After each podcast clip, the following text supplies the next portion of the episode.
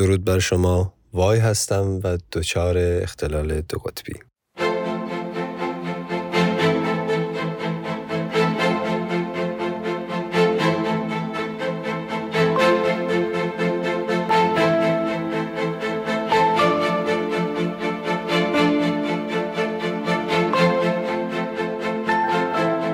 این دفعه قرار هست که در مورد دو تا روش درمانی صحبت بکنم. به حد کاملا اجمالی در واقع توضیحی بدم. با اینکه یک سرماخوردگی کوچیکم دارم ولی فرصت رو مختنم دیدم تا در موردش الان صحبت بکنم و توضیح بدم. خب اولین چیزی که می‌خوام توضیح بدم CBT هست یا Cognitive Behavioral Therapy یا درمان شناختی رفتاری. در مورد درمان شناختی رفتاری کتاب بسیار بسیار خوبی هست از دکتر دیوید برنز یعنی برونز نوشته میشه ولی برنز هست در اصل. این کتاب رو یعنی کتاب های ایشون رو می‌تونید تهیه بکنید. در بازار هست. یکم الان گرون شده ولی در بازار هست و می‌تونید استفاده بکنید. کتاب های فوق العاده کاربردی هستن. من دوستان روان شناس و مشاوری دارم که از همین کتاب استفاده می‌کنن یا حتی اینها رو تجویز می‌کنن. ایشون یک کتابی داره به اسم وقتی استراب حمله می‌کنن. خب این رو هم انگلیسیش شما راحت می‌تونین پیدا بکنین و هم کتاب فارسیش هم تو بازار ایران با ترجمه خیلی خوب هست. حالا این چی هست؟ من یک توضیح کلی میدم و باز هم اشاره می‌کنم که شما باید برین کتاب رو بخونین و در مرحله بعدی از کسی کمک بگیرین که این روش رو به صورت اکادمیک یا حالا به صورت خیلی استادانه ای آموخته. نه منی که صرفا خودآموزی کردم و تجربه هم درش ندارم. حرف حساب این روش درمانی چی هست؟ حرف حسابش اینه که ما افکاری در ذهنمون داریم که این افکار به ما دارن دروغ میگن. اینکه چطور این افکار در ذهن ما درست شده و از کجا وارد ذهن ما شده خودش یک داستان طولانیه که قطعا من واردش نمیشم. ولی این افکار چه هستند و ما در برابر این افکار چه کار می‌تونیم بکنیم؟ این روش در این ساختار کلی روش درمانی شناختی رفتاری رو تشکیل میدن. این روش بر مبنای ده نوع تفکر اشتباه بنا شده یا روش تفکر اشتباه بنا شده در مورد خودمون و دنیا که من می‌خوام این ده تا رو بگم. نام ببرم و اشاره کنم برای بقیهش که شما برین کتاب رو بخونین و می‌دونم که معجزه می‌کنه در برخی مسائل. اولین تفکر اشتباه اسمش هست تفکر همه یا هیچ. یعنی چی؟ یعنی همه چیز رو سیاه و سفید ببینیم. یه کاری یا با ارزش با ارزش یا بی ارزش بی ارزشه این در افراد کمالگرا خیلی دیده میشه. شما همین تفکر همه یا هیچ رو اگه در اینترنت جستجو بکنین مطمئنا مطالب خیلی خوبی در موردش به دست میارین. دومین تفکر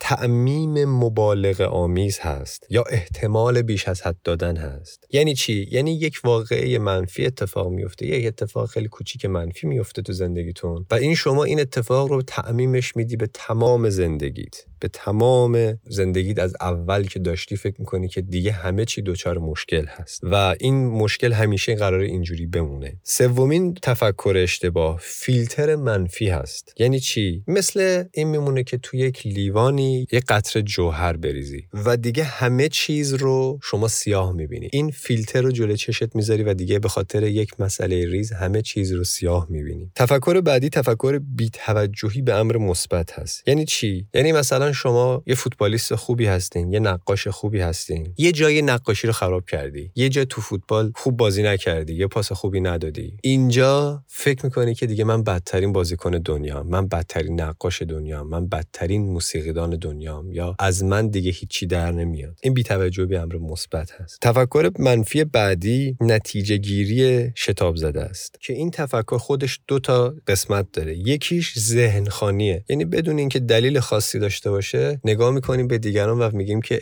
این این الان داره در مورد من بد فکر می‌کنه. این الان فکر می‌کنه من آدم بدیم این الان داره فکر می‌کنه من آدم زشتیم اینی که دارم می‌بینم این اینجوری در مورد من داره فکر می‌کنه. این نتیجه گیری در واقع ذهن خانیه یعنی شما با ذهن خانی منفی داری به دیگران نگاه می‌کنی. یه قسمت دیگهش پیشگوییه. یعنی شما با اون حس منفی که داری به, به انتظار اتفاقات ناگوار هستی. به انتظار یعنی همه چیز رو با اون منفی گرایی داری پیش بینی می‌کنی منفی بعدی فاجعه سازی هست یا بزرگ نمایی یا حتی کوچک نمایی. یعنی یه شما یه خطای کوچیک انجام میدین فکر می‌کنین که دیگه بزرگترین خطای دنیا رو انجام دادی و دیگه هیچ راه حلی نیست و دیگه آسمان و زمین بسته شده و درها به روی شما گویا دیگه سر سازگاری ندارن و دنیا دیگه شما رو خواهد بلید. یا کوچک نمایی یا یه کار خیلی بد بزرگی انجام دادی میگی خیلی مهم نیست. یا مثلا یک کسی یک کاری برات انجام داده تو اونو خیلی کوچک در نظر می‌گیری؟ این یعنی فاجعه سازی یکی از اون کارهاییه که برای افراد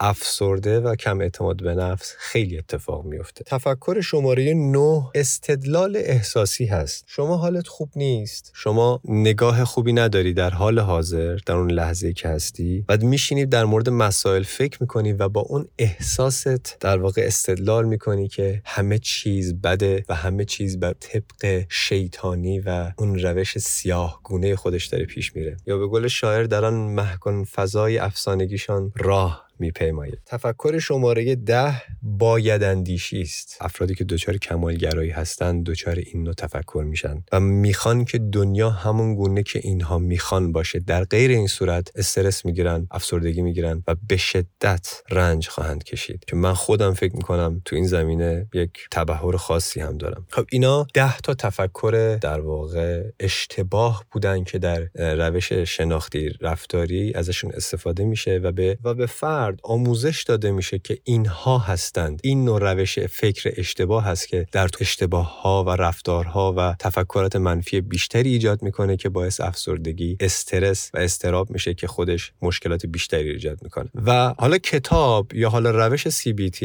میره جلو و درمانهایی ارائه میده. من در مورد این درمان ها نمی‌خوام خیلی توضیح بدم. فقط می‌خوام بگم که یعنی بدونیم که این چی هست. یعنی فقط می‌خواستم بگم تفکرات اشتباه از کجا میان. در مورد روش های درمانی CBT اگر بشه یه فرصتی پیش بیاد به صورت بسیار مختصر به اون چند تا روش درمانی که فکر می‌کنم چیزی خلاش چهل تا روش درمانی داره اشاره می‌کنم که روش های بسیار موثری هم هستن. رو من هم خیلی تاثیر گذاشتن. ولی الان ترجیح میدم در مورد درمان دومی که صحبت کرده بودم که توضیح میدم صحبت بکنم. و اون هم روش هیپنوتیزم بیدار هست. یا اگه می‌خواین تو اینترنت یک جستی بزنین active hypnosis رو جستجو بکنین و فکر می‌کنم که مطالبی در موردش پیدا بکنین. خب حالا این روش چی هست؟ خلاصه و لب کلام رو اگه بخوام در مورد روش هیپنوتیزم بیدار بگم این هست که چیزی مانند مراقبه کردن و تفکر مثبت داشتن هست. اگه بخوام این مسئله رو یک خطی توضیح بدم شما روزانه به مدت 15 دقیقه به چیزهای مثبت و به یک صحنه که واقعا لذت می‌برید و آرامش بخش هست برای شما فکر می‌کنید که البته جزئیاتی داره چه احساسهایی رو باید فعال بکنید و از چه چیزهایی بپرهیزید و چطور شما خودتون رو در اون لحظات نگه دارید. یعنی به صورت 15 دقیقه مداوم یک صحنه هایی رو باید تصور بکنید که به شما حس خوبی میدن. و مطمئنید که این حس خوب رو دارین تجربه می‌کنید و بعد از 15 دقیقه شما بعدش هر یک ساعت باید به مدت دو تا سه ثانیه تمام اون صحنه رو مثل یه فیلم سری یا اون یک صحنه از اون تصوراتی که داشتی رو به یاد بیاری و این هم مدام تکرار بشه. شما هر روز 15 دقیقه در حالتی که خیلی راحت و آروم هستین میشینین یه جایی می‌تونین دراز بکشین و به یک به اون صحنه به یا به اون حس خاص فکر بکنین. این در واقع خلاصه ایه که هیپنوتیزم بیدار انجام میده. و من باورم نمیشه که این مشکلی که من داشتم مشکل استرس و استرابی که در طی چیزی هلوش دو سال با دارو نتونسته بودم حل بکنم با این روش حل شد و بسیار آروم تموم شد و رفت. باور کردنش برای من کمی سخت بود ولی جزو چند تا درمان معجزه آمیزی بود که تو زندگی من برای خودم تو ذهنم داشتم و خواهم داشت. و همچنانم هم سعی می‌کنم انجام بدم. و این دوتا در واقع روش درمانی بودن که من فکر می‌کنم بسیار تأثیر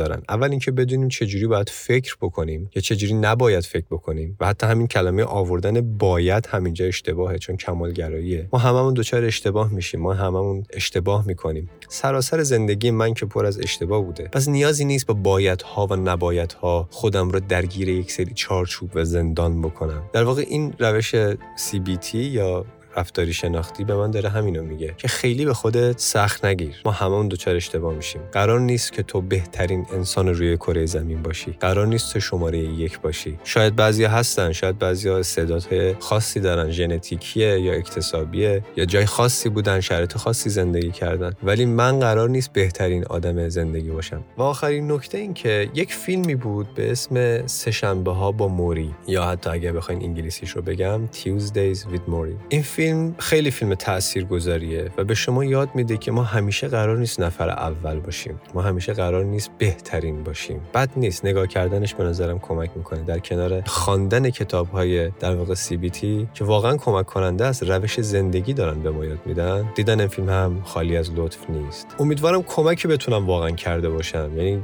خیلی دوست ندارم طولانی بکنم بحثم رو ولی امیدوارم یه کمکی کرده باشم. یه تلنگری باشه برای بعضیا که برن سراغ بعضی چیزها بعضی حالا اسمشو بذاریم درمان یا بعضی نگرش ها امیدوارم که این اتفاق افتاده باشه و ممنونم که به حرفای من تا اینجا گوش دادین و روز روزگار بر شما خوش.